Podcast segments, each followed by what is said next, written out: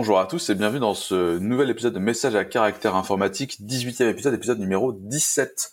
Et aujourd'hui, je suis accompagné de gens merveilleux tels que Arnaud Lefebvre. Bonjour Arnaud Lefebvre, qui êtes-vous ? Bonjour, euh, bah, du coup Arnaud, je travaille à Clever Cloud et euh, donc dans l'entreprise, je m'occupe euh, en partie de la console, euh, de différents euh, projets back-end en fait et... Euh, Et de quoi d'autre ? Bah, c'est pas mal déjà. C'est pas mal déjà, et tu fais du front. Et je fais du... Ouais, ouais, on fait du front ici et là, ouais. Ça, okay. Ça m'arrive. Et je suis aussi accompagné de euh, Hubert Sablonnière. Bonjour Hubert Sablonnière, qui êtes-vous ? Bonjour, je suis Hubert Sablonnière, je suis le Lillois de Clever Cloud, et j'ai autant de pluie chez moi que les Nantais, contrairement à ce qu'ils disent. Et moi, je travaille sur tout ce qui est front-end, euh, et sur le, donc, la console, les composants, et notre ligne de commande, la C L I. Et donc, tu fais du front. Aussi, beaucoup de front. Voilà. Et je suis aussi accompagné de Cédric Exbrayat. Bonjour Cédric et bienvenue. Qui Salut. Es-tu ? Peux-tu te présenter ? Salut à tous. Donc, je suis Cédric Exbrayat. Euh, je suis développeur pour la petite société coopérative Ninja Squad. Euh, je suis à Lyon. Euh, on fait principalement du développement web euh, côté back-end en Java, Kotlin et puis en front en J S et TypeScript. Et je fais principalement du front ces dernières années. Merci. Et donc, euh, front, front, front. Ceci est un épisode front. Voilà. Au cas où vous ne l'auriez Attends, pas compris. Est-ce que tu fais du front ? Écoute, moi, je, j'ai fait du front. Euh, j'ai fait du J S F. Ouais. Et euh, il va falloir que je me retienne très fort de pas en parler parce que ça n'a, ça n'a plus beaucoup d'intérêt. Même si euh, j'ai l'impression que les web components, euh, c'est du J S F côté client. Voilà. C'était le premier troll euh, ouais, de l'enregistrement. Ouais, pas mal. Mais tu fais du front en ce moment, tu, tu bosses sur la doc de Clever. C'est vrai, je fais du Hugo en ce moment. Euh, go Hugo, vous aurez bientôt une nouvelle documentation Clever toute neuve.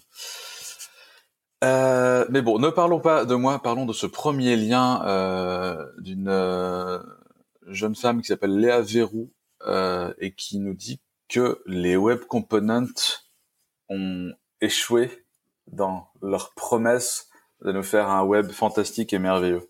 Tout à fait. Donc, euh, Léa Verou, qu'on ne présente plus, mais on va la présenter. Ah ouais, je ne sais euh, pas qui c'est en vrai. Je, je... Développeuse euh, grecque, très connue pour pas mal de, de petits projets open source sur lesquels elle a bossé. Et euh, alors, je ne sais jamais trop comment ça marche, mais elle est membre du W trois C. En tout cas, elle a participé à énormément de... de specs sur C S S et autrice d'un, d'un livre fantastique sur C S S aussi et euh, conférencière euh, émérite avec des... Enfin, si vous aimez le C S S, entre autres, elle ne fait pas que ça, le, elle a des talks sur les secrets de C S S qui sont vraiment, vraiment stylés. Et donc là, elle a écrit un article qui s'appelle le, « The Failed Promise of Web Components ». Euh, un titre, à mon avis, un peu too much, mais euh, au-delà, une fois que vous avez passé le titre, un... un constat en fait sur, sur le, le fait que les, les web components euh, tels qu'ils ont été euh, pas mal promis et, et, euh, et euh, marketés par Google, en tout cas au départ, euh, étaient pleins de promesses euh, et limite ça allait résoudre un peu euh, tous les problèmes. Et, euh, et elle, elle fait le constat que si on regarde web components dot org, qui est un, on va dire un site qui catalogue pas mal de... de web component, on est très très très euh, orienté JavaScript. Genre la première étape c'est euh, faites un N P M install avec tous les bah, tous les trucs N P M et Node qui vont bien. Elle trouve qu'il, que ça manque énormément de docs où il y a beaucoup trop d'étapes qui sont euh, obvious pour énormément de gens familiers avec l'environnement N P M qui sont pas dans la doc. Et donc elle, elle fait un peu un, un ras-le-bol qui est partagé par énormément de monde de, de ouais, vous êtes gentil avec vos outils Node.js, mais à la base, moi, je veux faire du front-end et, et c'est pas assez euh, plug and play, en fait, finalement. Après, elle fait aussi un constat que la plupart des web components qu'elle trouve, que ce soit sur Web Components ou ailleurs, sont pas assez euh, H T M L et vraiment très orientés JavaScript. Euh, elle fait aussi un... Euh, elle râle un peu sur le fameux web component. Euh, alors là, elle cite l'exemple, un des exemples de Google où c'est... Euh, ouvrez la balise shop-app, fermez la balise et il n'y a rien d'autre. Euh, elle dit « Ouais, mais ça, c'est, c'est pas du web, c'est n'importe quoi. » Là-dessus, je suis un peu moins d'accord. Euh, je pense qu'il y a des cas où, quand on fait des widgets euh, comme un, un graphique ou un player vidéo ou quoi que ce soit, on, il n'y a pas de raison qu'on ne crée pas un web component un peu comme une, comme une iframe où au final c'est une boîte noire qui contient énormément de choses. Après, le fait que ça contienne tout ton site web, je je sais pas, mais euh, mais voilà. C'était et donc, pas Google euh, qui avait poussé ça comme approche avec le, le shell, euh, peut-être une app si shell, ensuite peu, tu rajoutes ouais. des trucs dedans. Mais mais en tout cas, c'est un des points sur lesquels je suis je suis moins d'accord, c'est-à-dire que Euh, mais mais elle a elle a un axe dans l'article qui que j'aime beaucoup qui est très euh, non mais les web components ça devait être aussi euh, en H T M L on a un select un input mais on n'a pas euh, un truc pour faire des des onglets hein, des, le fameux composant de tab on n'a pas un composant pour euh, je sais pas noter un truc à cinq étoiles et elle elle dit bah il faudrait juste en fait du plug and play avec juste un script tag. Et, euh, et ensuite, le, le, le, le custom element, le web component est utilisable.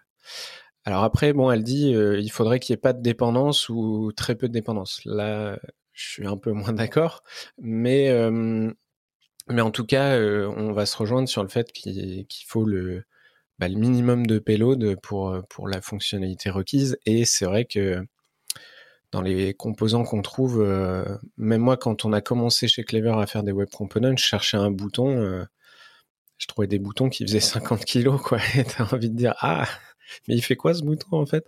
C'est un peu compliqué. Et en tout cas, euh, elle a une deuxième partie de l'article qui est, qui est vraiment un call to action, en fait. Euh, plus de plug and play, euh, plus de conventions liées à H T M L, euh, une accessibilité par défaut qui, est, qui manque euh, énormément, euh, une thémabilité euh, avec très peu de, d'opinions sur le, le style. Et euh, elle aimerait aussi qu'il n'y ait, euh, qu'il y ait pas trente choix de select sur, euh, sur un, un, un espèce de catalogue de web components en ligne. Alors là, je suis moins d'accord. Je pense que c'est pas grave qu'il y ait beaucoup de choix. La question, c'est qu'il faut que ce soit facile de, de trouver c'est lequel qui me correspond, quelle taille il fait, euh, quelles options il a, est-ce qu'il respecte bien euh, les règles d'accessibilité, et cetera. J'ai l'impression et... que faire H T M L six, en fait, et rajouter plein de balises, c'est, c'est, bah... c'est le set de balises qui arrive dans ton navigateur sans dépendance. Donc ça pose la question aussi de euh, est-ce que quand tu dis euh, j'ai besoin de dépendance, tous les navigateurs proposent les mêmes fonctionnalités ouais. pour le support des web components et euh, je sais, ça je sais pas. Bah en tout cas euh, c'est c'est une des promesses des web components euh, et c'est vrai que et c'est présent dans dans des commentaires que j'ai vus ailleurs, c'est que La... ça a beaucoup shifté sur on va essayer de refaire euh, React, Angular et compagnie, enfin en tout cas la partie vraiment modèle de composants en natif et, euh, et en fait ça c'est une promesse qui est à moitié cassée parce que bien sûr que avec, actuellement juste avec des web components il manque des choses pour arriver euh, rien qu'au niveau de, de juste un composant React, il manque euh, des choses mais c'est pas grave, c'est mon opinion. Par contre je pense qu'il y a vraiment une, une des promesses, c'est de dire euh, tu drops un, une balise script et tu as un, un nouvel élément. Et ça, on, on l'a en fait, finalement, ça marche ça. Mais dans les faits, il y en a très peu qui sont aussi plug and play et aussi euh, euh, faciles et simples à utiliser, quoi. Et je pense que le, le, le, comment dire, ce qu'elle reproche au web component, on pourrait le reprocher à, à beaucoup de... de Beaucoup de choses dans l'univers JavaScript, web JavaScript, c'est que euh, on, tout dépend d'N P M. On part du principe que tout le monde a Node, que tout le monde sait installer une dépendance N P M. Potentiellement, on, on part du principe que la personne euh, sait utiliser Webpack et compagnie. Et, euh, et en même temps, j'ai l'impression, en tout cas moi dans mes sphères, de voir de plus en plus de... de gens sensibles à ça, à dire on, on va essayer de moins dépendre du bundler, de se reposer... Euh, un peu plus sur les standards et de, d'accompagner euh, toutes les facettes de développeurs web qu'on peut avoir, que ce soit les très pro euh, J S, hardcore euh, Node, et euh, ce que moi j'appelle les, les utilisateurs de, de WordPress jQuery, qui sont aussi des développeurs web comme les autres, mais qui ne sont pas euh, euh, consommateurs tous les jours de, de la toolchain Node N P M, quoi. Et donc... Euh, Moi, ce que je trouve intéressant, c'est qu'en ce moment, il y a... Alors forcément, je, je, je suis biaisé, donc je vous laisserai commenter, mais moi, je, j'ai un onglet ouvert sur un Slack de Web Component euh, toute la journée. Donc, euh... Mais euh, il y a des travaux en cours sur un nouveau catalogue qui serait plus euh, communautaire parce que dans mes souvenirs, webcomponents point org, c'est un peu Google qui est derrière. Euh, et puis il y a euh, donc quelqu'un de chez I N G qui bosse en perso sur un truc qui s'appelle Generic Components. Ils sont très, il euh, n'y a pas de thème, c'est très euh, accessibility euh, first. Et il y a aussi I N G qui a pas mal bossé sur un set de composants, ils appellent ça Lion, qui est euh, marque blanche en fait. Euh, de base, ils, enfin ils sont en fait juste moches. Et euh, c'est à vous de, d'apporter vos, vos thèmes. Euh, et puis une petite euh, petite librairie de composants aussi, Shoelace, qui est qui est pas mal, donc qui pop un peu régulièrement sur Twitter. Euh, et pareil, on, on voit des choses arriver, mais je comprends clairement son ras-le-bol. Et elle avait déjà fait une fois un article qui se plaignait euh, plus particulièrement du manque de plug and play, de la surdépendance à Node et N P M. Euh, et pour rebondir sur cet article, donc Laurent, je te Je, je passe tout de suite au second article qui est en fait techniquement... Euh, attends, attends, juste un petit truc. Euh, ouais, vas-y, pardon. vas-y. D- Désolé. Mais non, non, euh, au contraire. Est-ce qu'en même temps, enfin, tout ça, c'est pas aussi lié au fait que... Alors, je me trompe peut-être, mais les web components, c'est assez récent, en fait, au final. Enfin, plus ou moins, genre, c'est... Tu vois, l'ad- l'ad- l'adoption est plutôt... Enfin, j'ai l'impression pas super rapide, peut-être. Je sais pas. En fait, c'est peut-être ça aussi qui fait partie de la frustration, parce que le, le premier article slash talk qui parle de Web Component de Alex Russell, il date de deux mille onze dans mes souvenirs. Donc en fait, c'est ah juste... Oui. Okay. Ah mais N P M, J S, S F R G. Certains ont des collègues qui n'étaient pas nés, tu vois. Ouais. deux mille douze, ouais, pardon. Ah, et donc... Euh, et en même temps, moi, j'ai l'impression que l'adoption a vraiment, vraiment été boostée quand c'est arrivé dans Firefox, quand c'est arrivé dans Safari. Et maintenant que techniquement sur des browsers Evergreen, tu n'as plus besoin de... Et aussi depuis que Edge est passé à Chromium, euh, depuis que tu n'as plus besoin de polyfill, si tu peux t'abstraire de supporter des vieux browsers, il y, y a eu euh, un peu un, un petit sursaut, je dirais. Mais c'est... c'est que mon ressenti, je sais pas. C'est ce pas parce que, que les, les gens en ont eu marre de React qu'ils ont sursauté sur le web component. Non, je pense que c'est des c'est des populations assez différentes qui s'y intéressent en général. C'est, sont, si tu fais un diagramme de veine, le, le truc en commun est très faible.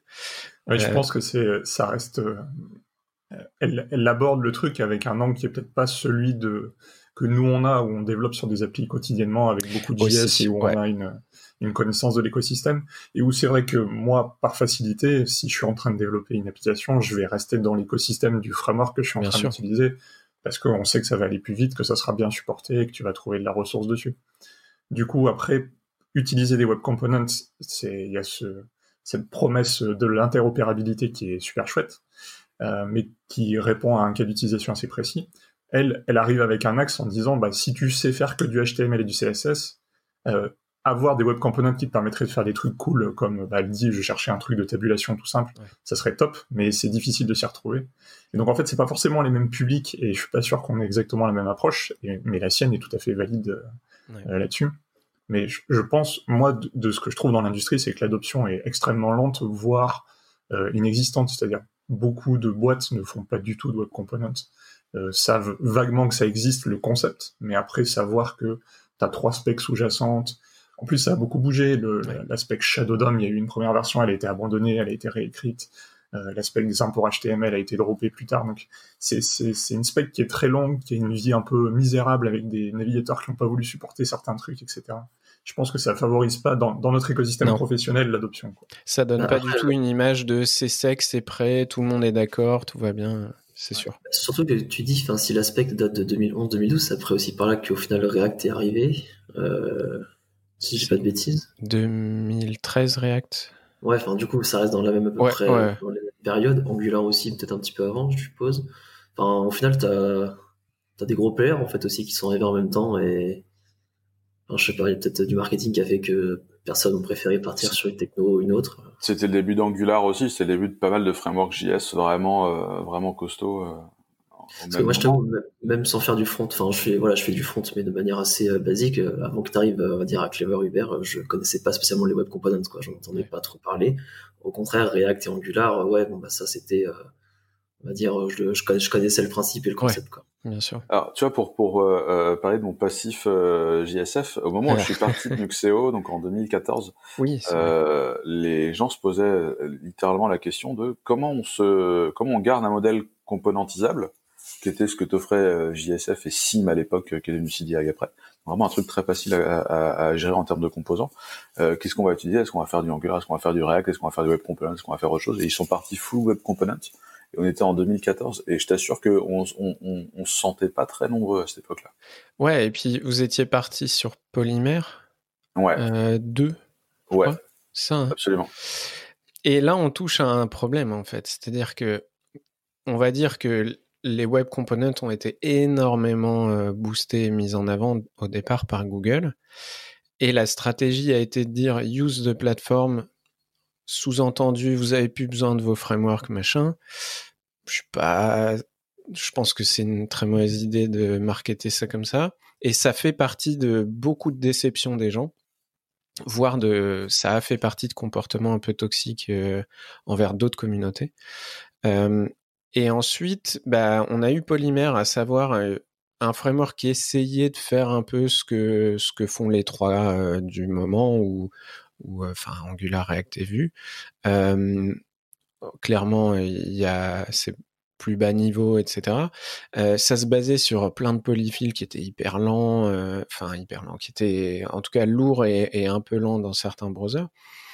Et euh, et du coup, les gens, je pense, ont mélangé un peu tout ça. Euh, ah mais attends. Euh, Polymer, c'est une implémentation des web components? Bah non, l- techniquement, l'implémentation, quand ton browser les supporte pas, c'est les polyfills. Polymer, c'est, euh, c'est un peu du sucre autour. Euh, et en fait, ce sucre, on en a toujours besoin. Et, euh, et l'équipe Polymer, aujourd'hui, fait euh, Lit Element, qu'on, qu'on utilise, nous, chez Clever. Chez euh, Microsoft, ils ont sorti les Fast Element, qui est franchement très très similaire et intéressant, et puis on a Stencil, on a plein d'autres projets, mais on a besoin de sucre autour de ça, et, et donc il y a plein de gens qui sont frustrés. Il y a eu un article de Chris Coyer récemment sur C S S Tricks, genre mais attends, euh, on m'a dit on faisait des web components, mais pourquoi on a besoin d'une librairie, et pourquoi il y a dix-sept librairies, est-ce que c'est cross-compatible? Bah oui, parce que techniquement c'est une boîte noire, on s'est tous mis d'accord sur une interface, et à l'intérieur, c'est un détail d'implème, la lib que tu utilises. Donc oui, c'est cross-compatible, mais va expliquer ça à des gens qui s'y sont pas plus intéressés que ça, qui ont entendu euh, depuis huit ans, ça arrive, c'est sec, mais en fait, Safari, ils veulent pas faire ci, ou Google, ils push ça. C'est hyper compliqué de, de se faire un avis. Euh... Et pendant ce temps-là, t'as T'as trois frameworks qui, qui fonctionnent très bien, qui sont super bien supportés, euh, avec de la doc, en veux-tu, en voilà partout, et qui sont, euh, encore une fois, pas comparables non plus, mais qui, qui fonctionnent très bien. Bref, ouais. Je sais plus ce qu'on disait. mais euh, non, ouais, dans, dans les show notes, vous verrez, on, on a mis un article qui répond un peu à, à Léa et qui dit euh, en T L D R, euh, non mais laissez les développeurs... Euh, Euh, faire ce qui, enfin, bosser comme ils veulent euh, au lieu de les, de les, de les shame, de, de, leur, de les couvrir de honte. Euh, ah, donc, a priori, c'est peut-être quelqu'un qui a pris le, l'article de Léa comme euh, ah, vous faites pas comme il faut, c'est pas bien, alors que un de ses derniers mots dans l'article, c'est euh, bah, moi j'ai envie de m'attaquer au, au fait de faire un site qui liste plein de bons web components, euh, qui, est, qui veut le faire avec moi. Donc, c'est vraiment un call to action très. Euh, presque, enfin positif finalement. Et, euh, et par contre, ce que je trouve intéressant, c'est que lui, il revient sur, euh, il, il dit euh, oui, euh, il y a, faut arrêter, chacun a son contexte, euh, faut arrêter de shamer les gens. Euh, si tu, si tu bosses sur une app interne, euh, si tu livres cent mégas de J S euh, Chrome only, euh, bah c'est ton problème. Bon, après il dit euh, just kidding, mais euh, je pense qu'il a pris l'article, le call to action, comme un euh, ah vous êtes nuls, c'est pas bien, faut pas faire comme ça. Euh, je serais pas étonné que Léa soit d'accord avec le fait que chacun a son contexte. Après, euh, l'accessibilité, euh, ça reste un, un point qui est qui est important quoi qu'il arrive. Et euh, et il reprécise, moi s'il y a trente sliders sur un site qui liste des web components, bah who cares quoi. Je trouve ça vachement bien et puis je choisirai celui que je préfère. Et là-dessus, euh, je suis un peu, un peu d'accord avec lui. Donc, un article en, en réponse qui est, à mon avis, un peu qui a, qui a mal pris le, l'article de Léa, mais qui, qui tempère, qui donne un avis différent, qui est intéressant. Voilà. Ouais, je suis d'accord sur plein de trucs, le fait que t'aies pas juste un sélecteur, mais plusieurs, et que tu t'aies éventuellement des notes ou voilà. Ouais, ah, une façon de choisir, peut-être le plus téléchargé, ou je sais pas, ça peut être vite être le bordel. Et c'est pour ça, tu vois, que j'ai, j'ai l'impression qu'on va faire H T M L six avec un set bien défini, et, et, et lui, il est plus yolo, euh, chacun fait son truc, et, oui. et c'est ça qui est cool ouais. avec le webcomponent. Ouais, c'est ou que ce des... que disait Cédric, c'est des, des approches différentes, quoi. Ouais, ouais. D'ailleurs, Cédric et, et Arnaud... Euh... J'ai plus grand-chose à dire là-dessus. Ok. Euh, c'est... Un des paramètres qui est mis en avant euh, beaucoup, c'était l'accessibilité sur l'article de, de Léa et ouais. sur le, le fait qu'il faut, il faut faire du design avec l'accessibilité en, en in mind. Euh, comment on dit in mind en français? Avec l'accessibilité en tête. Ouais. Et, et bref, en parlant d'accessibilité, transition toute trouvée pour Quelle cet article fantastique d'Ars Technica.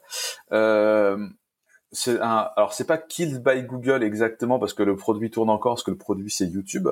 Par contre, ils ont killed une feature de YouTube qui était hyper cool, euh, qui était le, le, le crowdsourcing de, de sous-titres. Euh, en fait, euh, quand vous uploadez une vidéo YouTube, il y a du machine learning qui passe et qui extrait un texte un peu tout pété. Et ensuite, euh, il y avait une feature où tu pouvais aller corriger directement euh, le truc qui allait être généré, euh, ce qui était, ce qui était hyper utile pour tout un tas de gens. Et euh, YouTube a décidé d'arrêter. Euh, les raisons citées sont il euh, y a du spam et il y a un usage euh, trop faible. Usage trop faible et en face, il y a une pétition de, de cinq cent mille signatures. Mmh. Donc, je sais pas ce que c'est l'usage trop faible pour Google. Euh, mais voilà, c'est un peu triste. Et ils ont, ils ont arrêté ça deux jours après la, la, la semaine euh, de, de awareness pour les malentendants, ce qui est vraiment, vraiment, vraiment la classe euh, Google. Mmh. Euh, Je sais que il y a euh, du vélo Tipeee euh, live euh, sur une conférence euh, qui s'appelle euh, Mixit.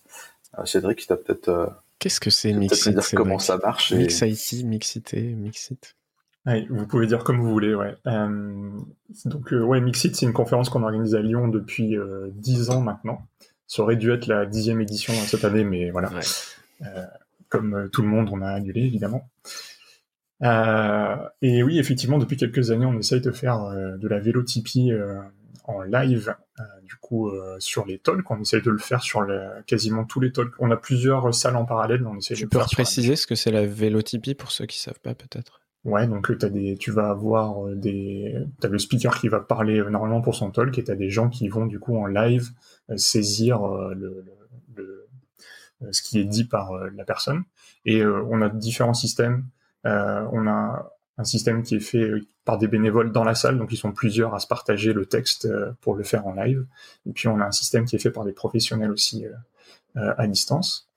Euh, et du coup, ça nous permet d'avoir euh, la, la majorité des, des talks des Mixit qui sont sous-titrés en live et accessibles. Euh, mais il y a d'autres conférences qui l'ont fait avant nous. On s'est inspiré de Paris Web notamment, oui, qui, qui fait, fait ça depuis génial. longtemps. Euh, voilà. Donc, c'est une grosse part du budget pour une petite conférence comme la nôtre qu'on essaye de... Le Mixit, c'est entièrement bénévole. Hein, c'est, ouais. euh, contrairement à d'autres conférences qui sont professionnelles, nous, c'est que des bénévoles qui font ça, qui changent chaque année. Et on essaye de faire un, une place la plus accessible possible. Donc, pour les deux jours, euh, le prix il est aux alentours de soixante euros ces dernières années. Euh, et donc, c'est une grosse partie de notre budget, mais c'est quelque chose quoi, qui nous tient à cœur. Yes. Si vous avez vu, euh, je ne sais pas si c'est peut-être dans la dernière, mais les dernières allocutions présidentielles, il y avait du vélo Tipeee, ça a été introduit. Euh... Bah, ouais. Alors oui, en fait, euh, pendant le confinement, ils ont fait, euh, il y a eu euh, énormément de commentaires sur le tout premier discours de Macron.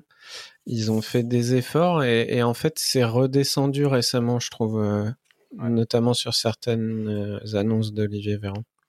Mais euh, bah, moi, via Paris Web, c'est via Paris Web que j'ai un peu... Euh, Bah, découvert, euh, juste, j'avais aucune personne dans mon cercle d'amis qui est, qui est sourd ou malentendant, je m'étais jamais intéressé à ça, donc j'ai découvert la vélo Tipeee, le, le fait que pour avoir des interprètes L S F pendant quarante-cinq minutes d'un talk, il faut trois personnes parce qu'en fait ils se relaient tous les quarts d'heure, j'étais, j'avais pas conscience de ça.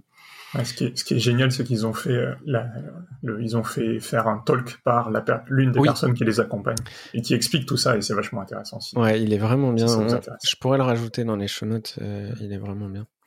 Et, et du coup, bah, depuis, euh, sur Twitter, je suis euh, deux, deux personnes qui sont sourdes et qui, qui relaient euh, euh, souvent des, des choses, et notamment ce, cette euh, fonctionnalité de Google qui, qui s'en va. Et, et ouais, c'est, c'est, c'est un peu triste. Je sais pas. Ça, après cinq cent mille signatures, je m'en rends pas compte. J'imagine qu'ils ont des millions, voire milliards d'utilisateurs, mais, mais bon.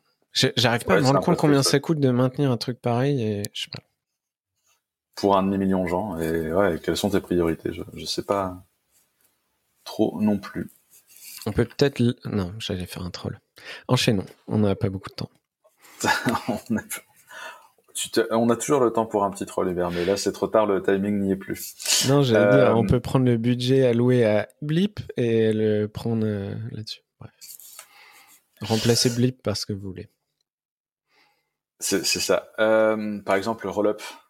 Ah, superbe ah. transition au forceps pour le deuxième lien, pour le troisième lien, pardon. Alors, c'est, c'est encore moi qui vais parler, et là, en plus, c'est un méga shameless plug.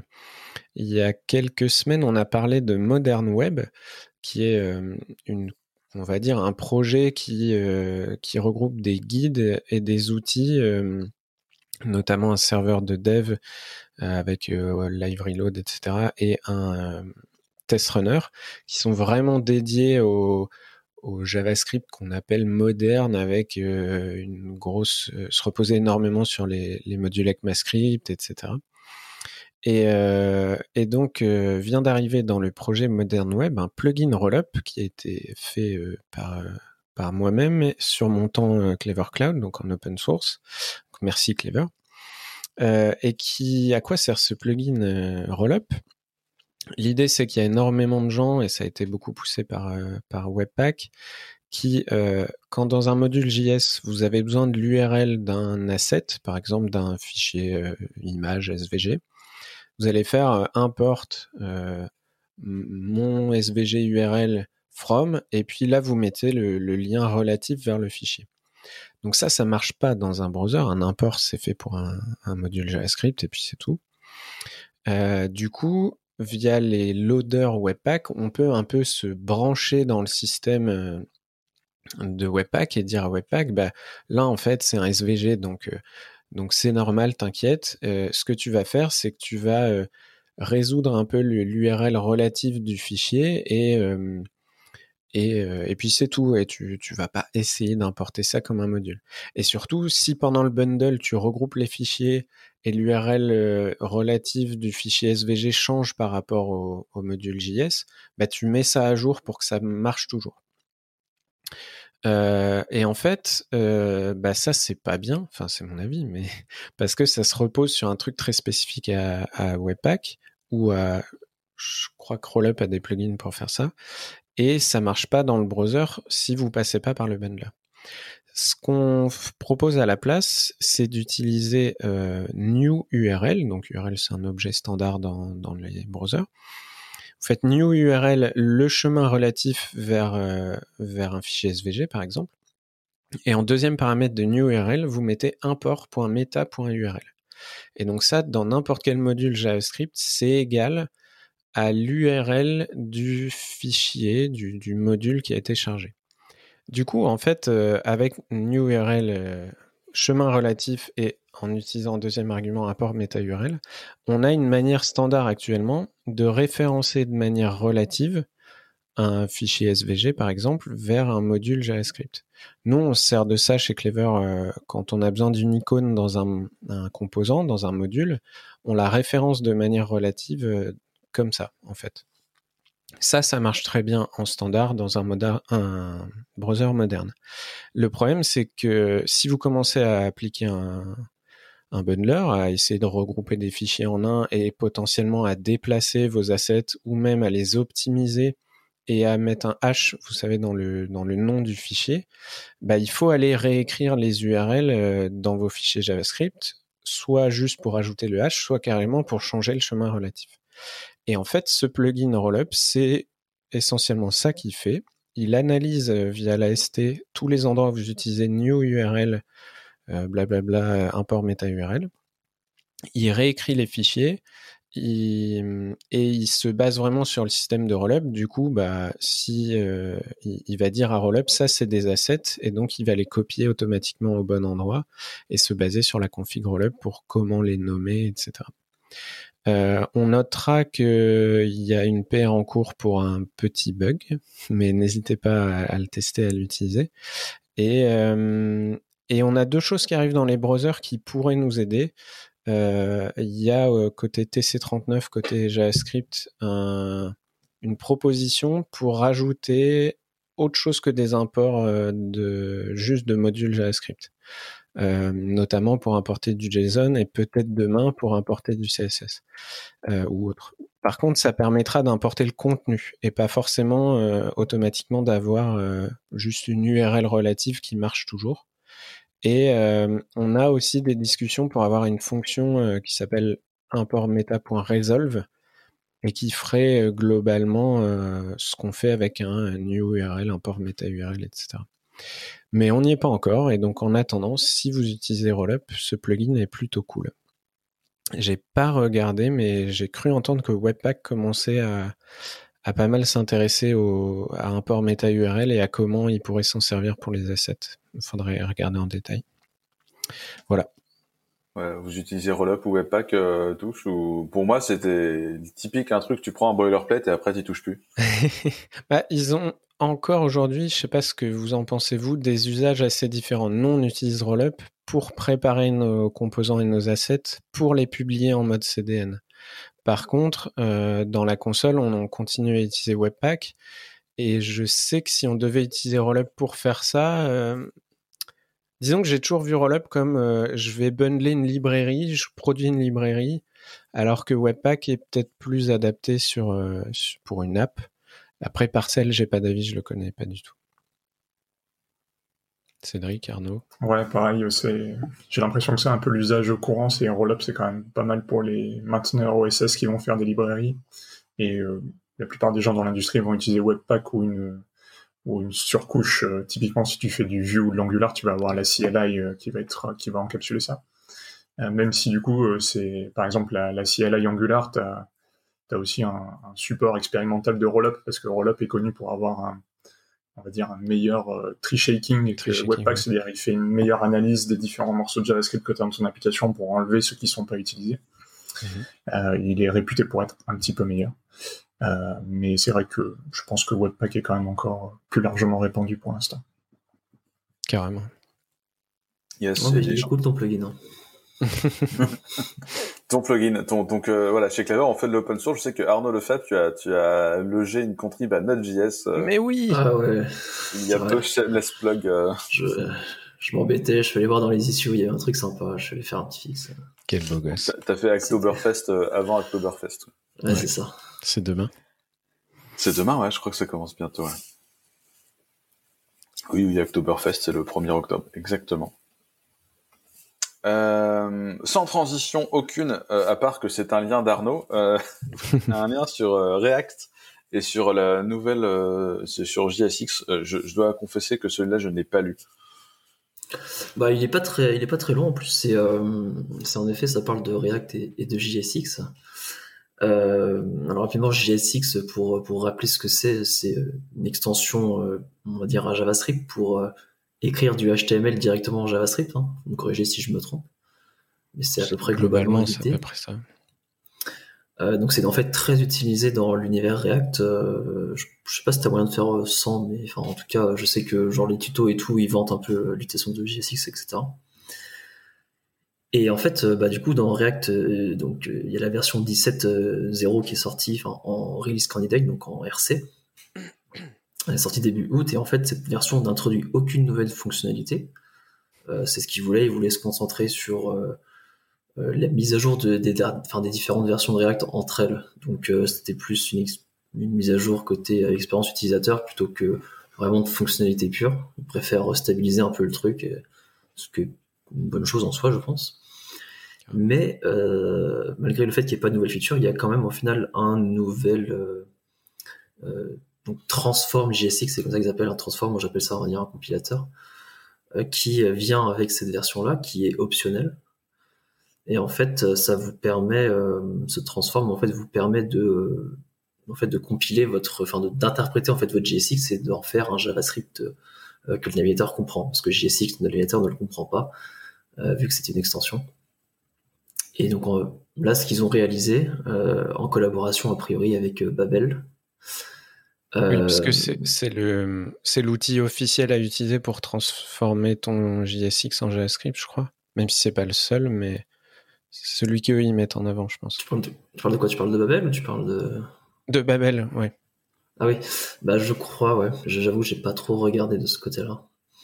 Mais globalement, ils ont en effet sorti un nouveau compilateur J S X qui, principalement, euh, permettrait en fait, enfin qui son goal en tout cas, est plus de permettre l'utilisation de J S X en dehors de React. Euh, parce que a priori, le compilateur euh, J S X actuel, Euh, en fait, euh, fait appel directement à React euh, dessous quand, quand il compile vers du JavaScript.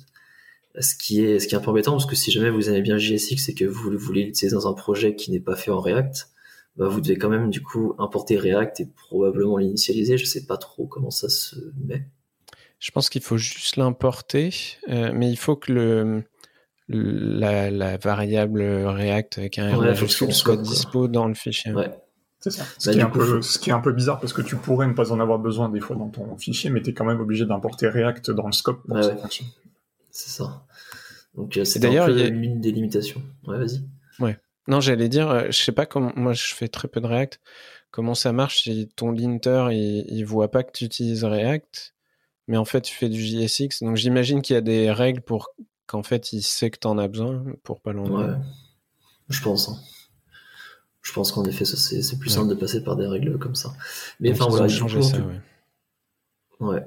Et du coup, ce nouveau, bah, ce, ce nouveau transform J S X, en fait, vous permet d'abstraire euh, en partie euh, React. Donc, en fait, vous pouvez utiliser J S X sans utiliser React, enfin, sans avoir à importer React ou avoir React dans le, dans le scope. Euh, ce qui est plutôt, euh, bah, ce qui est plutôt une bonne chose si vous aimez bien ça, quoi. Ce qui est intéressant, c'est que le, du coup, ça change rien pour les développeurs, euh, si ce n'est que tu n'as ouais. plus besoin de cet import euh, React. Euh, mm-hmm. y a un, y a un code mode euh, qui, est, qui est fourni pour en fait migrer ta base de code et enlever l'import euh, du coup euh, quand il est plus nécessaire. Donc tu as un petit, un petit script à lancer et ça fait la migration. Et l'un, l'un des trucs que je trouve intéressant qui n'est pas mis dans cet article-là, mais qui est expliqué dans la R F C qui est liée euh, dans l'article, euh, qui détaille les motivations euh, techniques euh, de, de ce changement, c'est il euh, y a un petit truc qui, qui moi me parle... Euh, en contribuant sur, sur Angular et, et Vue, c'est qu'en fait, la, la, le code qui était généré jusque-là par, ce, par le transformer existant, il faisait des fonctions qui sont difficiles à optimiser pour les navigateurs. Il euh, y a un mot euh, clé dans la, dans la R F C, vous regarderez, ça s'appelle mégamorphique. Et euh, c'est, sans, je ne vais peut-être pas rentrer dans le détail des machines virtuelles JavaScript, mais quand on va si, appeler... Si, oui. Après, on, on parle de just-in-time, donc tu c'est peux vrai, c'est un vrai. Petit peu. Hein. Ça fait une petite, une petite anticipation. Euh, ouais, du coup, quand on, quand le navigateur JavaScript va appeler, euh, quand la V M JavaScript va exécuter une fonction, euh, il y a une technique dans les machines virtuelles modernes qui avait été introduite par V huit, c'est le, le moteur de Chrome, qui maintenant est aussi utilisé dans tous les navigateurs. C'est en fait de, de faire ce qu'ils appellent de l'inline caching. C'est-à-dire qu'en fait, ça va regarder quels sont les paramètres qui sont passés à la fonction, regarder la forme de l'objet, le type, en fait, de l'objet sous-jacent. Et du coup, pouvoir faire des optimisations en fonction du type de paramètre qui est passé. Et ce truc-là, c'est une, c'est une très vieille technique des, des machines virtuelles. Ça existait en, en Smalltalk euh, il y a avant, avant nous tous, je crois. Euh, et euh, la, la, l'une des personnes qui a bossé sur V huit, qui s'appelle Lars Bach, avait bossé sur la machine virtuelle Java, sur les machines virtuelles Smalltalk, et avait ramené ça en, en JavaScript. Et pourquoi je parle de ça, c'est parce qu'en fait, du coup... Euh, Autant, toi, quand tu es développeur, ça n'a pas tellement d'incidence d'appeler une fonction avec un objet de plein de formes différentes parce que ça va s'appeler qu'un certain nombre de fois dans l'exécution de ton programme. Mais par contre, pour les gens qui font des frameworks, donc typiquement l'équipe React, l'équipe Vue, l'équipe Angular, euh, il est critique que euh, toutes les fonctions qui sont sur le chemin d'exécution de ton, de ton framework soient optimisées pour être ce qu'on appelle monomorphiques, c'est-à-dire qu'elles reçoivent qu'un seul type euh, d'objet en paramètre. Et là, pour le coup, le transformer existant, il avait des paramètres variables euh, que tu pouvais passer, et donc ça désoptimise complètement le navigateur. La V M, elle, elle va, elle va dire, je peux pas optimiser cette fonction, donc elle va faire le travail le plus lent possible pour exécuter cette fonction-là. Et donc, je pense que le nouveau transformer, j'ai pas regardé la, l'implémentation technique, mais je pense que le nouveau transformer, ils l'ont donc euh, euh, conçu pour qu'il soit avec des appels monomorphiques qui seront du coup euh, mis dans ce fameux cache inline de, de la V M JavaScript pour essayer d'être le plus rapide possible. Donc je bah, pense je crois que... que c'était l'un des buts, ouais. Je, j'ai cru voir, enfin euh, ils en parlent très rapidement dans l'article, juste en mode, enfin euh, dans un petit warning en mode, euh, bon bah voilà, maintenant on fait ça comme ça, ça permet aussi d'améliorer un peu les perfs euh, de ce côté-là, sans rentrer trop dans le détail de pourquoi, comment. Ok, eh ben, j'avais raté ça, mais c'est ce que j'allais dire, c'est que je, je pense que ça améliore un petit peu les perfs également, probablement. Quoi. C'est ça. Et euh, entre autres, donc c'est ça, il y avait un peu d'amélioration de perfs, et il y avait aussi un travail de fond pour euh, éviter de trop à connaître React euh, quand tu fais du J S X au final, genre, enfin vraiment, ouais, euh, utiliser J S X en dehors d'un projet React et, et que tu te poses pas trop de questions. Ou alors que quand tu commences React, t'apprennes, enfin t'as pas besoin de connaître trente mille concepts de React pour faire du J S X aussi, quoi. Enfin voilà. Et à la fin du post, vous avez différents, euh, différents moyens de, de mettre à jour en fait, vos libs ou autres pour utiliser cette, ce nouveau transform, si ça vous intéresse. Yes. Euh, ça, c'était React. On passe à un autre gros framework euh, web. Euh, Angular. Et on parle de Angular qui, a maintenant, qui vient de se doter d'une roadmap. Et c'est à venir de notre invité, Cédric. Oui, oui, oui. Euh, donc, euh, je connais... Euh... assez mal React, mais je connais assez bien Angular puisque depuis euh, deux ans, je fais partie de, de l'équipe euh, qui écrit Angular. Euh, j'ai un statut un peu spécial, donc je suis pas euh, rémunéré par Google. Je fais partie des contributeurs de la communauté euh, qu'ils appellent des collaborateurs. Euh, mais donc voilà, ouais, je fais partie des réunions euh, chaque semaine et puis euh, je contribue un peu de code. Euh, et, et euh... si je peux me permettre, tu es aussi auteur de un bouquin sur Angular et avant ça, un bouquin sur Angular.js. C'est vrai, merci, euh, merci de faire ma promotion. Peut-être, je ne sais pas trop ce qui est exactement euh, le... Ouais, c'est ça, donc on l'écrit avec euh, mes collègues euh, de Ninja Squad, mais euh, c'est principalement moi qui euh, passe du temps à le maintenir et à l'écrire. Et euh, donc oui, j'avais écrit un premier rebook sur AngularJS, euh, donc la, la version un point x, il euh, y, a, y a de ça un petit moment. Et puis donc il y a Angular deux qui est sorti en septembre deux mille seize, et j'avais donc sorti un bouquin aussi en deux mille seize, euh, puisque j'avais suivi la réécriture complète d'Angular... Euh, Euh, donc euh, j'ai, j'ai, j'ai une manie, c'est que je relis euh, tous les commits euh, voilà, un par un. Euh, donc tous les jours, je les reçois en flux R S S et je les dépile un par un. Tu sais, moi euh, j'ai des collègues qui font ça avec le kernel. Alors. Ah oui, j'imagine, hein. Il y a des, des tarés partout. Euh, donc moi, ça n'est que sur les frameworks JavaScript. Et, euh, et du coup, ouais, petit à petit, à force de faire des petites contributions, j'ai été intégré dans l'équipe. Et donc là, on est à la version dix euh, d'Angular. Ce qui semble un peu fou, mais puisqu'en fait, Angular a un, un schéma de versionning où ils vont sortir une version majeure tous les six mois.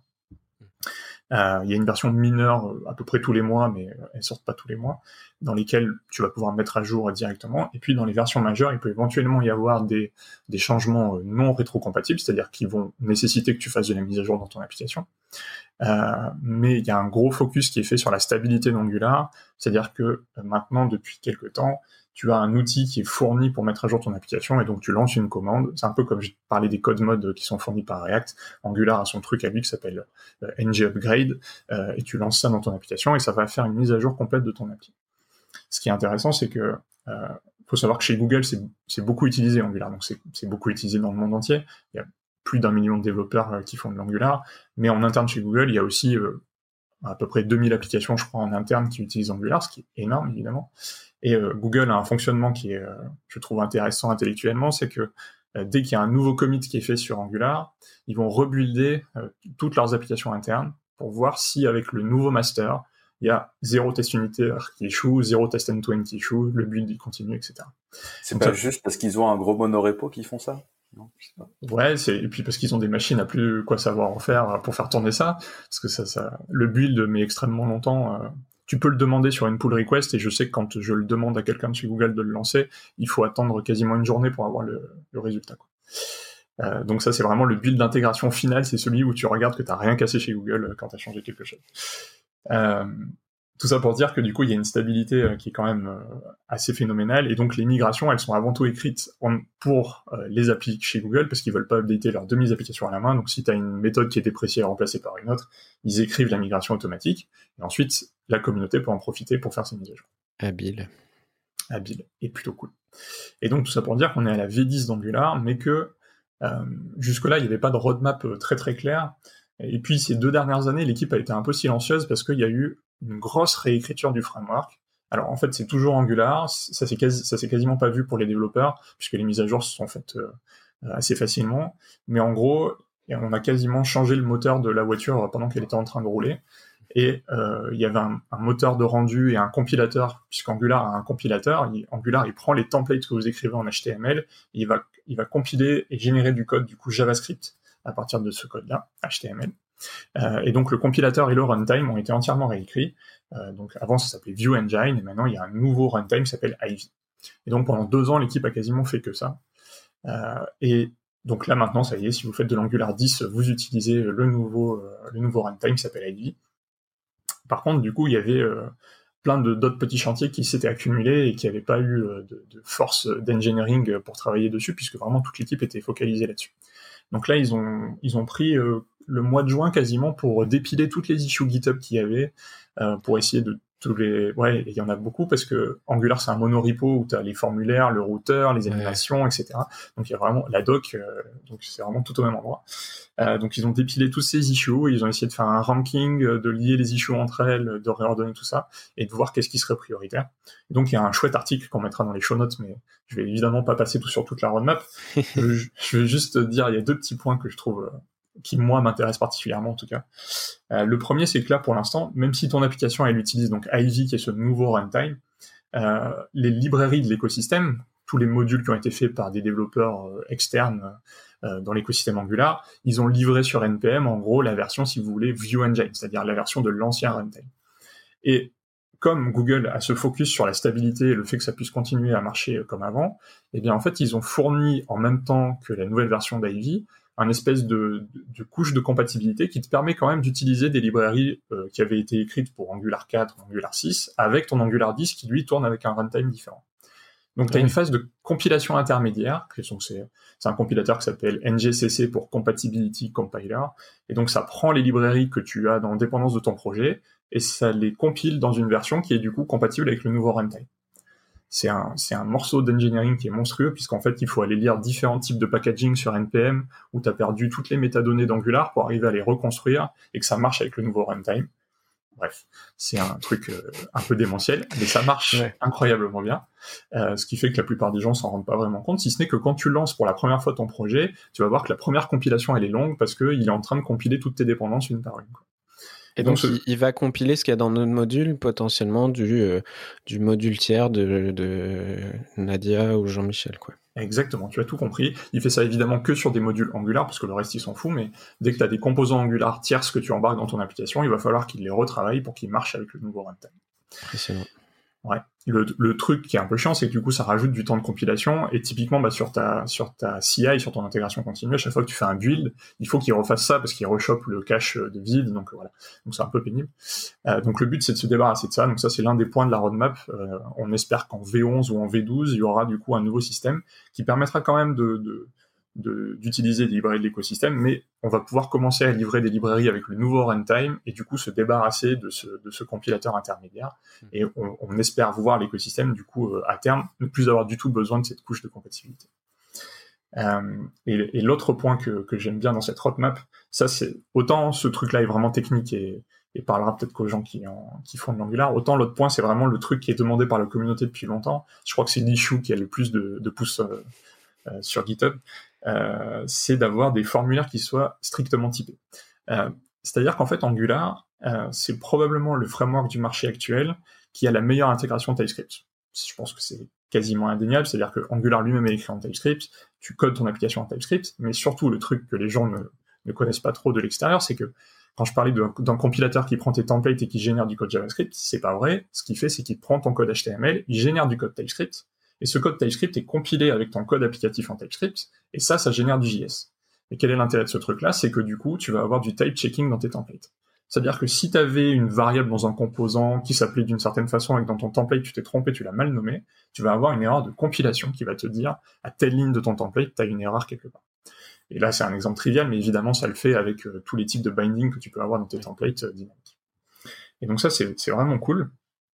Et ça permet, du coup, quand tu fais des applications métiers un peu conséquentes, euh, TypeScript va être intéressant parce que ça te permet de refactorer ton code, tu, ton, ton entité métier a changé, tu vas voir automatiquement tout ton code applicatif où c'est que ça compile plus. Et en Angular, tu vas aussi voir tous les templates, du coup, où tu as des choses à changer. Euh, le seul point en fait actuellement qui est pas typé comme il faut, c'est les formulaires. C'est-à-dire que si tu fais des formulaires en Angular, ils sont avec un type euh, globalement any, qui est le type TypeScript pour dire n'importe quoi. Donc en fait, tu, quand tu fais un refactoring, tu as tout qui se refactore magiquement, même tes templates, sauf tes formulaires, ce qui est extrêmement désagréable. Euh, et ça fait longtemps que du coup, les gens aimeraient bien avoir des formulaires plus strictement typés, et l'équipe a dit que c'était sur la roadmap officiellement, donc on aura peut-être ça euh, dans les prochaines versions d'Angular. Donc ça me faisait particulièrement plaisir. Voilà. Il y a une raison pour laquelle c'était pas géré, c'est, c'est peut-être très compliqué à faire, je sais pas.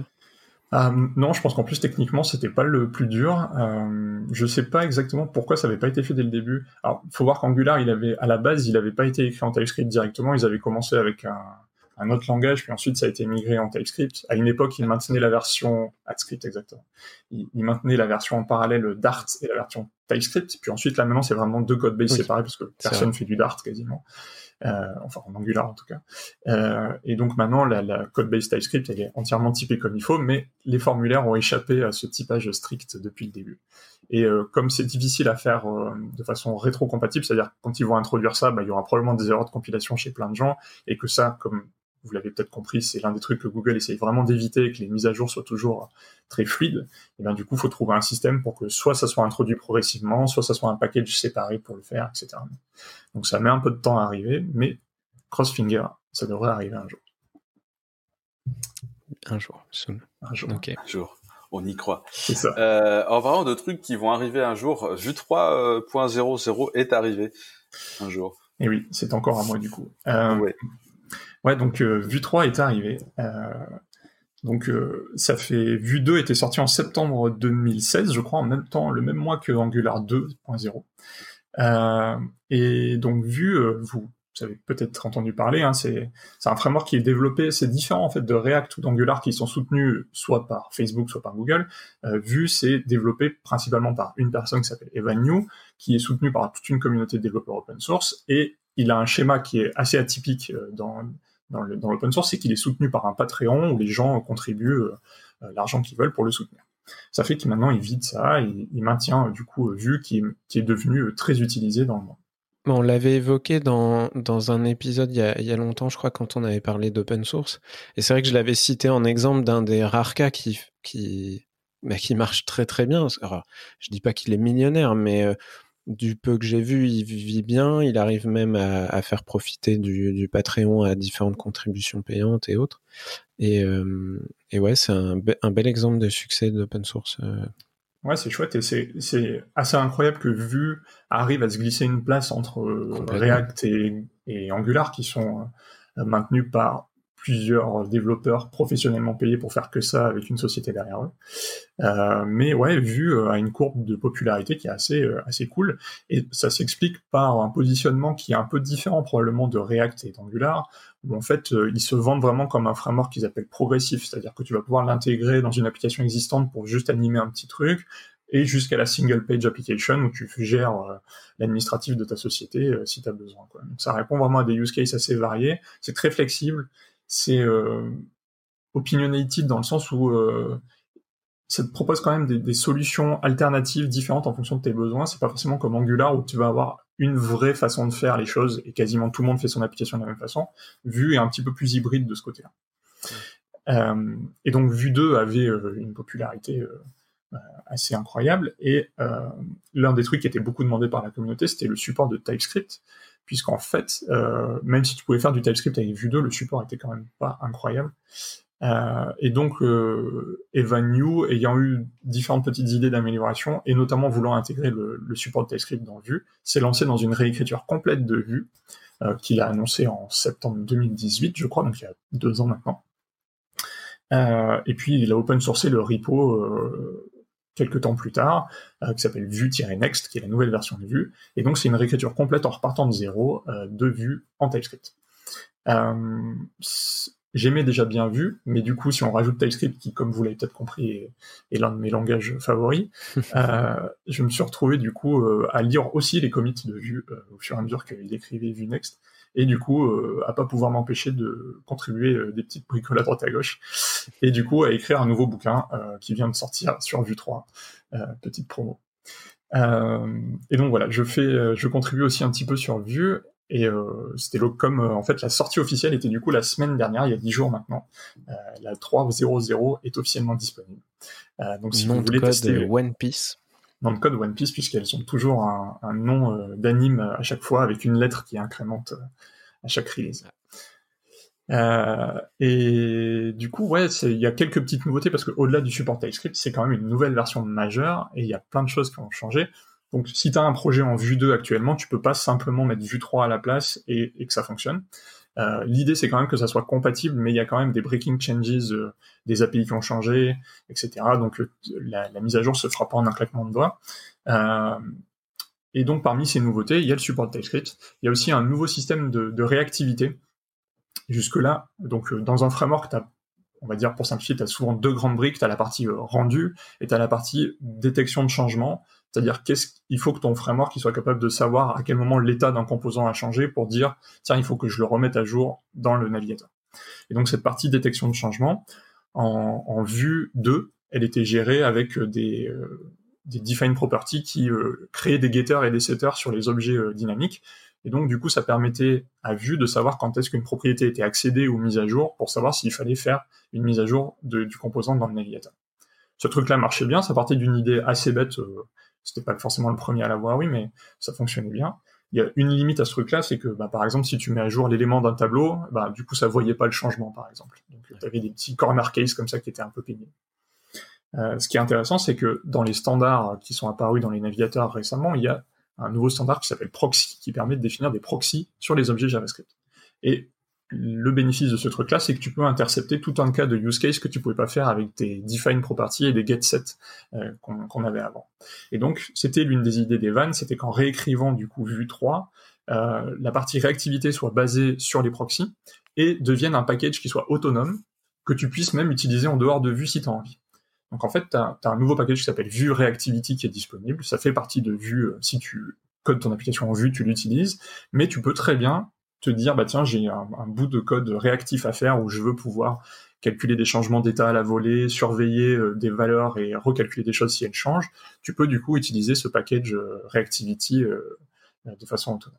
Il a même euh, créé sur son propre repo GitHub un, un exemple où il utilise juste la réactivité, le add view slash reactivity avec lit H T M L par exemple. C'est, c'est marrant, je trouve. Exactement. Donc, il, il recrée un mini, un mini bout de framework qui euh, n'est pas vu, qui gère, qui génère des, des vrais web components derrière, euh, et qui utilise pour la, la détection de changement le package Reactivity qui est, qui forme. Euh, donc ça, c'est l'un des trucs qui est assez cool dans cette nouvelle release.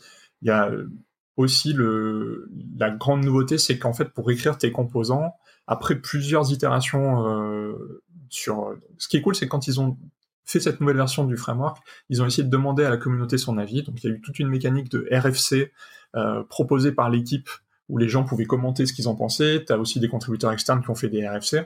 Et donc, il y a eu tout un process pour essayer de mûrir la nouvelle A P I pour définir des composants euh, en, en Vue euh, qui supporteraient bien TypeScript, qui auraient plusieurs, euh, plusieurs petites capacités comme ça. Et c'est arrivé, du coup, à un résultat qui s'appelle l'A P I de composition, qui est donc devenue Euh, un peu la nouvelle façon de déclarer ces composants en Vue. L'ancienne façon, si vous voulez, qui s'appelait l'A P I d'option, est toujours supportée, mais le but plus ou moins implicite, c'est que à terme, elle va coup, disparaître soit... du coup. Ouais. Alors, ils avaient commencé à mettre ça dans la R F C, et ils ont, il y a eu un, un backlash euh, monstrueux d'Internet, ouais. Évidemment. Euh, donc en fait, maintenant, c'est, c'est pas présenté comme ça, mais l'idée, c'est qu'en fait, si tu écris euh, tes composants avec la nouvelle composition A P I, tu peux builder ton application avec un flag spécial pour dropper tout ce qui est option A P I et avoir des bundles plus petits et ne même plus en avoir besoin du tout. D'accord. Donc l'idée, je pense, c'est qu'à terme, du coup, ça soit ce qui soit favorisé euh, pour écrire des composants, euh, mais l'existant continuera à fonctionner, ce qui permettra de faciliter la transition vers vers Vue trois. Euh, un, un autre truc qui est intéressant, c'est que les, les templates, donc en, en Vue, c'est là où je disais c'est un peu hybride, c'est que tu peux écrire tes templates euh, soit en H T M L à la Angular euh, avec un langage de template, soit en J S X comme on parlait tout à l'heure pour React. Et, ouais. euh, et en fait, tu peux choisir vraiment ce qui te convient le plus.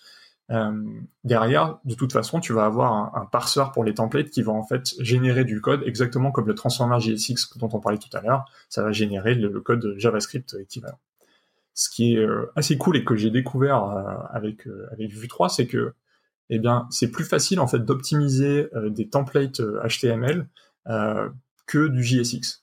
En fait, c'est à la fois évident et pas évident, c'est-à-dire que J S X, c'est du code, donc c'est très flexible, euh, tu peux faire vraiment ce que tu veux à l'intérieur, mais par contre, du coup, à analyser statiquement, c'est l'enfer, parce que tu peux faire ce que tu veux à l'intérieur. Alors que les templates, c'est beaucoup plus contraint dans la, dans la syntaxe, mais du coup, tu vas pouvoir, avec, cette, avec cet ensemble de contraintes, ça te permet de faire une analyse plus fine sur qu'est-ce qui est réellement statique, qu'est-ce qui est dynamique, qu'est-ce que tu vas du coup pouvoir extraire et ne pas recalculer à chaque fois, et cetera. Et donc, du coup, ça, si tu... ouais. Je me permets de couper, c'est un discours qu'a beaucoup euh, Rich Harris, le développeur euh, créateur de, de Svelte. Ouais. Il, il parle énormément de... Euh, il n'aime pas trop J S X, il, le, il explique pourquoi. Et souvent, il parle de template en disant, euh, une fois qu'on a défini une syntaxe de templating, on a la main pour exactement euh, la, la parser, la compiler de la meilleure manière possible. Tout à fait. Et donc Rich Harris, qui est connu pour le framework Svelte, euh, qui fait, euh, qui a une approche exactement comme celle d'Angular, si ce n'est qu'il le markete mieux, c'est-à-dire que ça prend tes, ça prend tes templates d'accord. et ça, ça génère du JavaScript. Ouais. Mais il a réussi à créer une hype autour de ça, et Svelte, c'est super cool. Mais c'est vrai que bah, tu as d'autres frameworks qui le font depuis un moment, mais qui n'arrivent pas à en parler euh, aussi bien. Euh, et effectivement, bah, du coup, il, il rejoint Evan New là-dessus, c'est que euh, l'analyse statique de template te permet de faire des optimes euh, et d'avoir du coup des templates qui sont un peu plus rapides en fait au final euh, que si tu les avais écrits en JavaScript euh, toi-même, en J S X. Euh, on a donc... un peu de, de, de vue, euh, excuse-moi, c'est vrai qu'on a un peu de vue chez, chez Clever.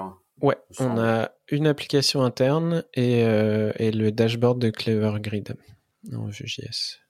Et donc, vous allez ouais. pouvoir faire euh, la migration. deux point quatre. Et du coup, j'avais regardé un peu euh, la Composition A P I.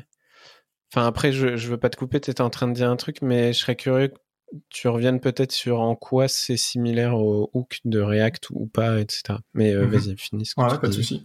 Euh, en fait, donc, quand ils ont réfléchi à cette nouvelle A P I pour définir des composants, Euh, la première idée de, de, de, d'Evan New, c'était de faire exactement ce que fait Angular, c'est-à-dire de faire une classe TypeScript par composant. Euh, si ce n'est que si tu fais ça, tu es plus ou moins obligé d'utiliser les décorateurs pour mettre des annotations sur tes champs, pour dire qu'est-ce qui est dynamique, recalculer, et cetera. Et en fait, entre autres raisons, ça a poussé, comme les décorateurs sont pas encore un standard complètement adopté, complètement supporté, et cetera, euh, ils ont préféré partir dans une autre direction, inspiré du coup un peu de ce que fait React sur les hooks, qui sont du coup des fonctions que tu peux utiliser dans tes composants euh, pour définir des choses. Mais en fait, du coup, les... c'est un peu l'inspiration philosophique, mais ça n'a pas les contraintes que peuvent avoir les hooks React. C'est ce que j'ai cru lire, ouais. Qui ont des... Enfin, encore une fois, je suis pas vraiment un expert en React, mais par exemple, un hook React, tu peux pas le mettre dans un if-else, par exemple. Tu peux pas l'encapsuler dans une condition. Euh, il faut qu'il s'exécute systématiquement dans le même ordre à chaque fois, et cetera. Les, les hooks, euh, donc ils ont pas appelé ça hook justement pour pas confondre avec ça, parce qu'en fait du coup en Vue c'est vraiment juste des fonctions qui te permettent de dire eh bien tel truc est réactif, euh, ça je veux que ça surveille tel truc réactif et recalcule tel truc en conséquence.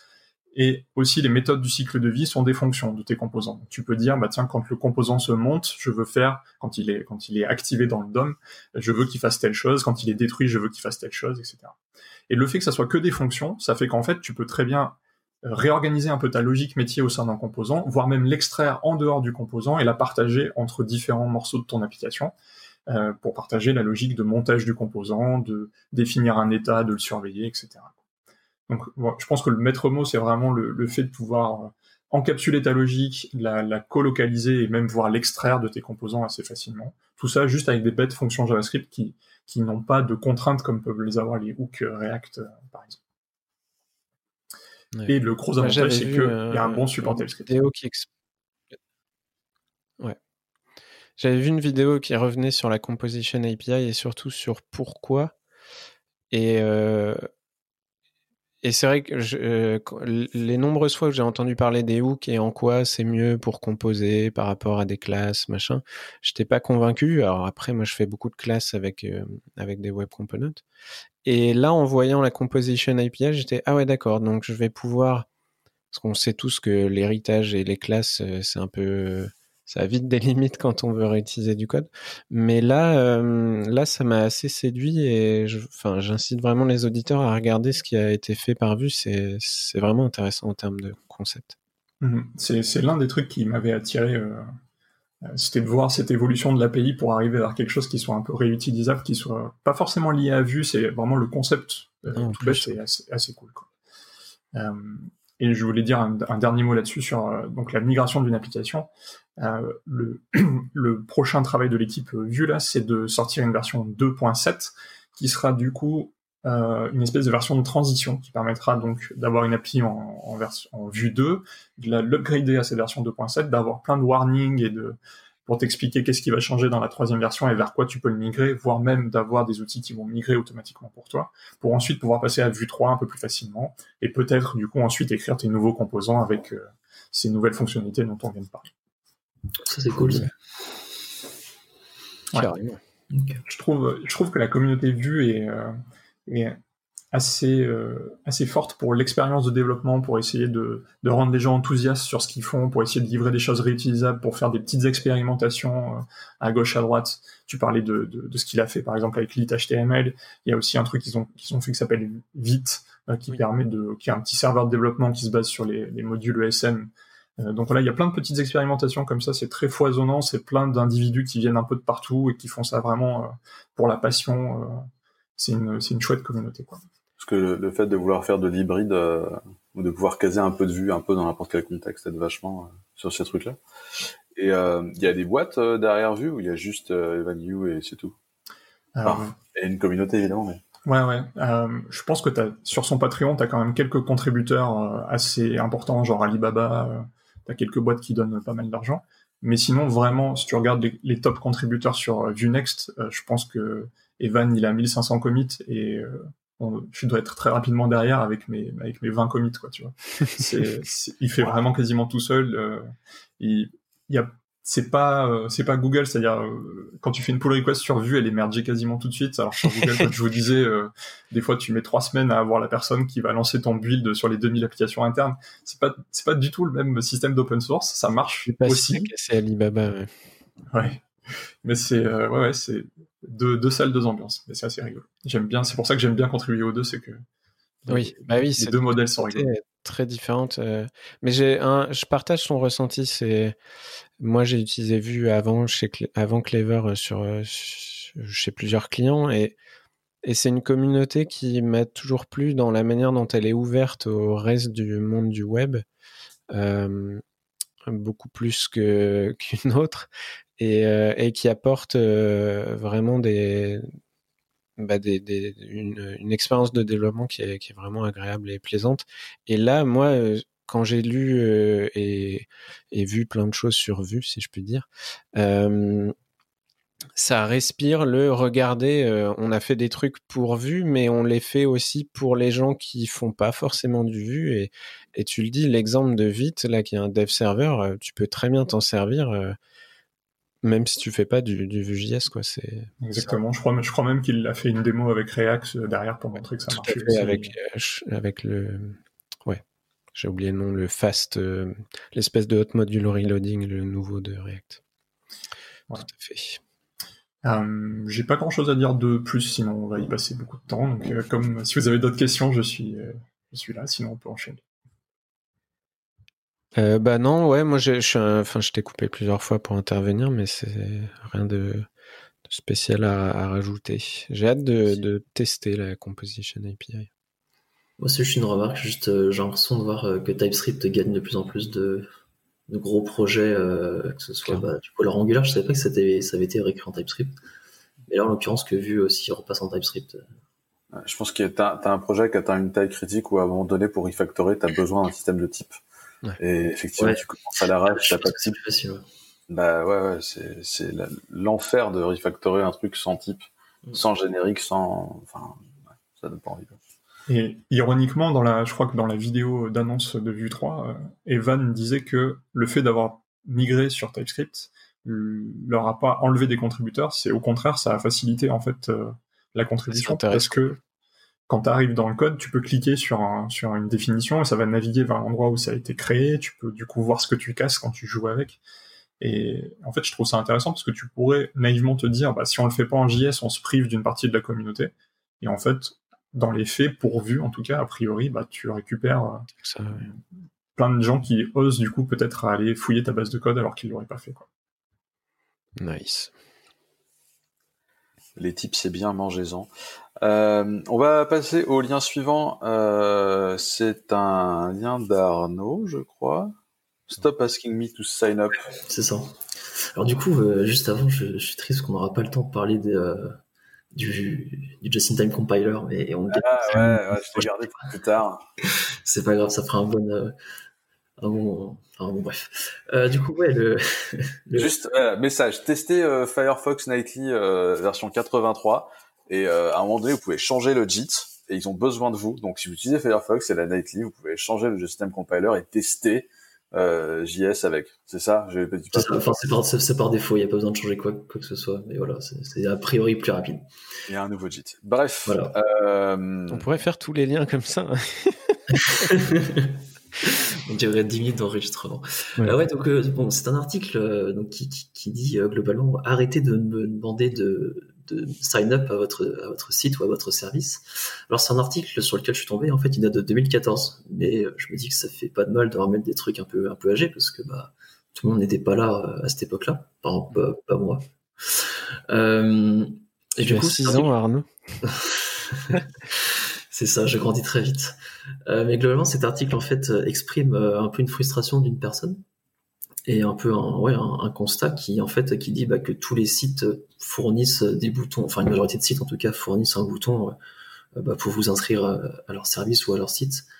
Et en fait, c'est un peu, euh, bah, c'est, c'est en fait on voit toujours après la même chose d'un site à un autre et, et c'est pas pour autant que ça donne envie de sign up. Donc du coup, il explique pourquoi et euh, qu'est-ce qu'il faudrait mettre à la place. Euh, l'une des premières raisons en fait c'est qu'il dit que bah, comme je viens de le dire, on est tous habitués en fait à voir euh, ce bouton là, c'est-à-dire que bah, quand on parcourt une page on va voir ce bouton et on va peut-être avoir tendance à un peu à l'ignorer parce que bah, on le voit plus à la fin. Ouais, voilà, en fait on le voit plus quoi, on ne fait vraiment plus attention parce qu'on sait tout ce que ça veut dire potentiellement. euh, ah, bon, bah, l'entreprise veut que je m'inscrive peut-être, je sais pas, pour choper mon email, pour choper machin, et c'est pas toujours euh, bah, je sais pas, pas toujours très intéressant au final euh, à voir comme bouton. Donc, euh, on, on l'ignore. Euh, et surtout il y a un autre problème, c'est qu'en fait parfois le sign up bah, je sais pas, il peut être par exemple tout en haut de votre, votre site, c'est-à-dire que l'utilisateur, s'il voit encore ce bouton là, il va le voir avant en fait d'avoir potentiellement compris ce que fait votre entreprise ou votre service. Et euh, s'il est ailleurs dans la page, bah, parfois en fait ouais, quand on regarde une page on regarde un peu en travers en fait, on, pas tout le temps focus, on lit pas toutes les lignes mot par mot, on lit euh, voilà un petit peu tout, et parfois il y a le bouton sign up qui arrive en plein milieu en mode euh, vas-y euh, inscris-toi. allez, allez. Alors que bah tu sais pas vraiment. Sur les single page, euh, tu sais les single pages ouais. Interminables où t'as toutes les features, puis à chaque fois t'as un encart après chaque feature. Euh, sign up, contact us, achetez, demandez à un sales. Sign up.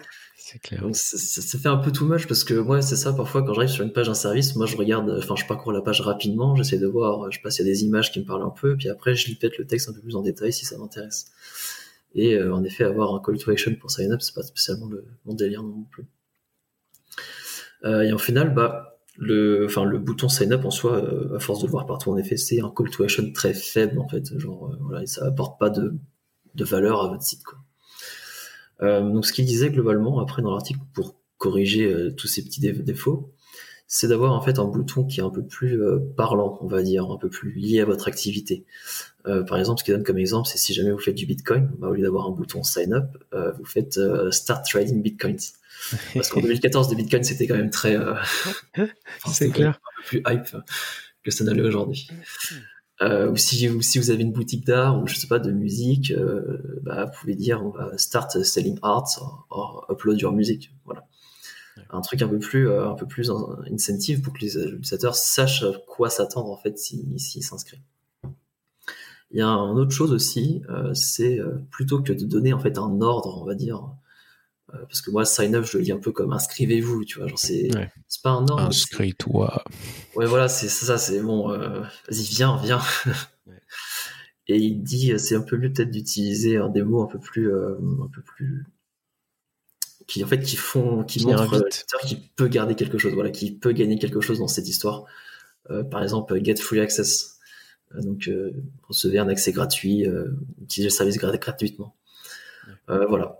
Donc toutes ces, enfin ces petits trucs en fait l'ont amené à faire quelques changements sur euh, certains de ces sites et a priori d'après euh, son étude on va à peu près le. Ouais, parce qu'il a mesuré un peu les différences, c'est ça. C'est ça, il mesure Et ce qu'il voit, en fait, c'est qu'il a vu à peu près trois fois plus de clics sur les boutons euh, retravaillés. Donc, un travail, au final, assez faible, en fait. Enfin, c'est pas, c'est pas quelque chose de très, très incroyable. C'est changer quelques phrases et, et euh, avoir un peu plus, un truc un peu plus en fait, catchy. Hein. C'est une ode à l'A B testing, au fait de, de, tu vois, de, de, de montrer des, des phrases différentes, regarder laquelle marche le mieux, ou des formulations différentes. Et euh, effectivement, ça prend pas longtemps parce que c'est quoi le, le meilleur moyen d'accrocher l'esprit des gens quand tu vois des trucs que tu ne regardes plus parce que tout le monde fait la compétition à l'espace de cerveau disponible avec la même phrase et ça ne marche pas. C'est ça. Ce qui est bien, c'est que vous allez pouvoir changer la home de Clever Cloud dès cet après-midi. C'est clair. C'est un peu ça. En vrai, j'en ai, quand, quand j'ai mis le lien, j'ai, j'ai poké les gens et oui, il y a eu une discussion. Euh... On aurait dû faire ça lundi soir et c'est passé à la trappe. Il faut que je le remette... Euh... Soon. J'ai été voir sur le site de Mixit du coup et je suis déçu parce que pour l'instant il n'y a pas de billet en vente donc il n'y a pas achète ton billet ouais. Ou participe au tirage au sort pour acheter ton billet. Donc actuellement sur le site de Clever il écrit sign up free. Ouais. C'est ça. À euh, voir si on changera quand on décidera de... Les liens que nous mettons ne sont pas spécialement appliqués à nous. Voilà, on y travaille aussi. Hein. On apprend tous. Les cordonniers, euh, tout ça. Voilà.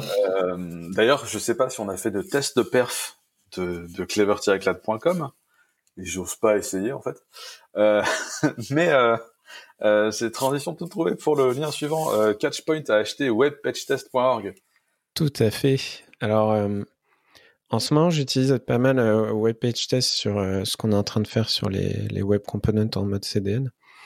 Donc qu'est-ce que c'est euh, WebPageTest déjà? euh, WebPageTest c'est un outil, euh, il y a notamment une version en ligne euh, web page test point org.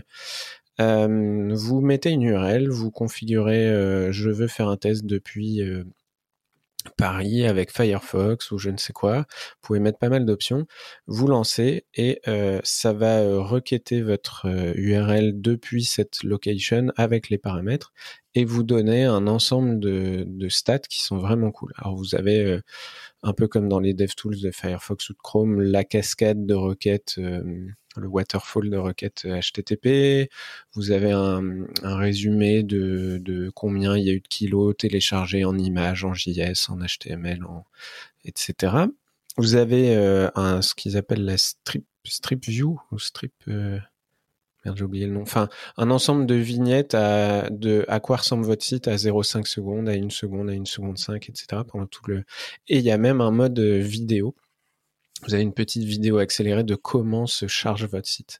C'est vraiment un super outil quand vous, vous voulez commencer à faire des analyses de, de votre site web, pas depuis votre poste en localhost, mais depuis une vraie connexion et depuis un autre endroit dans le monde que chez vous. Euh, alors, ce qui est assez marrant, c'est que le... Le point par défaut euh, de WebPageTest, c'est Dallas en Virginie. Pourquoi ? Parce qu'en fait, c'est là où habite euh, la personne qui a créé en open source cet outil. Euh, j'ai pas son nom sous mes notes, ça va, ça va arriver. Mais donc, euh, euh, Matt, non, comment il s'appelle ? Mince. Euh, li, li, li. Matt Hobbs ? Non, euh, justement, ça Alors, c'est, c'est, c'est l'autre. Qui... Oui, Patrick, voilà, Patrick Minens. Euh, Patrick, il a créé ça en, en deux mille douze, un truc comme ça, euh, il y a douze ans, donc euh, deux mille huit. deux mille huit, ouais, c'est ça. deux mille huit, de son garage. Il a créé de, ça dans son garage il y a douze ans, et en fait, ça fait douze ans que le, le, le location Dallas, Virginia, en fait, c'est un serveur dans son basement, et, et je trouve ça assez fascinant en me souvenant du nombre de fois depuis douze ans que j'ai utilisé cet outil et que parfois j'ai pas changé la location par défaut. Je me dis, une espèce de... Alors, c'est, j'imagine pas un Raspberry Pi, mais une grosse machine dans son garage qui... Je pense qu'on a tous contribué à chauffer son garage. Voilà. Alors bon, depuis, il y a eu énormément de, de locations qui ont été contribuées par... Euh, par différentes personnes.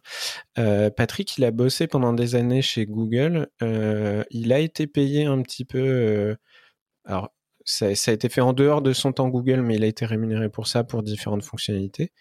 Et là, depuis des années, il bossait chez Facebook. Bon, vous connaissez peut-être, mais j'ai, je, c'est assez rare que je dise du bien de, chez Facebook, du bien de Facebook et, et je vais continuer. Il a bossé chez eux et ils en avaient juste rien à foutre de ce projet-là, ce que je trouve assez fascinant. Mais bon, soit, il bossait sur, euh, sur le in-app browser de, de Facebook, bref. Euh, et donc là, en fait, ce projet open source a été racheté par Catchpoint, et du coup, il rejoint la, la société Catchpoint. Euh, donc, c'est une boîte qui euh, va vous permettre, ils ont huit cent vingt-cinq locations dans le monde, deux cents villes, quatre-vingt-cinq pays, machin, euh, depuis lesquels vous pouvez monitorer euh, des visites sur votre site web euh, en permanence et voir un peu... Euh, Est-ce que votre site e-commerce, il est, il est tout pété en Australie parce que le ping ou je ne sais quoi. Euh, et donc, euh, ça a vachement de cohérence qui récupère cette, cet outil. Euh, et donc, euh, Matt, en, je lui posais quelques questions en, en D M. Il me disait, euh, je vais continuer à bosser dessus. Et pour une fois, maintenant, sur mon temps libre, vu que, euh, sur mon temps... Euh, de boulot, mais euh, bah forcément euh, maintenant la roadmap du produit va être euh, en, plus gérée que par lui, euh, il va y avoir d'autres gens qui vont contribuer, donc ça va le changer un petit peu. Et, euh, et ce qu'il disait notamment, alors il promet rien, mais il aimerait bien qu'arrive enfin euh, le support de Safari Desktop, parce qu'actuellement on peut déjà faire des tests avec des, des appareils mobiles euh, iOS, et, euh, et puis plein d'autres fonctionnalités qui arriveront au fur et à mesure. Euh, forcément qui, qui, euh, qui seront drivés par Catchpoint. La version gratuite en ligne va continuer à, à rester, l'outil va rester open source. On ne sait pas encore trop euh, du coup pourquoi vous rachetez un outil, et cetera open source si vous... Enfin, je, voilà, les, les motivations, je les comprends, mais la manière de dire euh, je rachète un projet open source, comme j'y connais pas grand-chose, je suis toujours un peu intrigué. Mais euh, en tout cas, il est super content euh, et ça a l'air plutôt positif. On verra un peu ce que ça donnera. C'est pas une société que je connais, donc j'ai du mal à, à prédire en quoi ils vont impacter le, le projet. Voilà. Des, euh, des... C'est vrai que tu utilises des trucs pour tester euh... Lighthouse, Webpack, des choses comme ça? Lighthouse, ouais, souvent. Euh, mais c'est vrai qu'on a la chance de bosser principalement pour des boîtes où les applis sont pas public-facing. Donc, euh, c'est des préoccupations qu'on a moins. Là, on est en train de faire un projet pour le musée d'histoire naturelle, musée national d'histoire naturelle. Du coup, là, c'est des considérations qu'ils ont un peu plus, euh, qu'évidemment, ça se charge bien, que ça soit accessible, et cetera. Euh, mais sinon, c'est vrai que j'en fais assez peu. Right. Et WebPageTest, euh, c'est pas mal ce que tu peux lui dire, euh, lance-le-moi cinq fois de suite, et euh, je crois que tu peux récupérer les stats euh, Lighthouse à chaque fois qu'il le lance. Ouais. On arrive, on arrive. On, nous sommes largement à la fin de ce podcast, puisque nous avons probablement une heure et demie de recording. Je vais donc passer à euh, la musique euh, de la semaine. Euh, je suis de un à cinq, Arnaud de six à dix, Hubert de onze à quinze, et Cédric de seize à vingt. Et j'ai fait sept. Nous sommes donc sur... J'ai dit quoi, Arnaud ? Ouais, je crois. Ouais, je crois que c'est ça. Euh, t'as l'air... Euh, t'as... How to funk in two minutes ? Non, c'est pas ça. Non, c'est, c'est, c'est moi. Ça, c'est... C'est non, on, est sur, euh... on est sur une musique que j'écoutais au collège. Ah. Ouh là là. Ouais, c'est un truc du style. Et que j'ai retrouvé, en fait, il y a deux semaines à peu près. Donc, euh, la musique, vous les connaissez probablement, c'est les choristes du, du film... Enfin, c'est la B O des, des choristes, quoi. Le film qui est sorti, je sais pas, en deux mille trois deux mille quatre, par là. Et, euh, et du coup, c'est une version remix que j'ai toujours bien aimée. Donc, euh, alors un peu bourrine, un peu douce au début, un peu bourrine après. Je suis hyper intrigué. Le, le, ouais, c'est, le, le titre, c'est les choristes version remix hard tech. Ouais, euh, voilà. C'est... Donc, euh, on, va, on, va, on va bien rigoler. Euh, merci, euh, Cédric, d'être venu et d'avoir joué le jeu. C'est super sympa. Merci à vous. C'était un plaisir. Merci Arnaud, Hubert, et merci à vous de nous avoir écoutés, et on vous dit à la semaine prochaine. Merci à tous. Au revoir. Salut.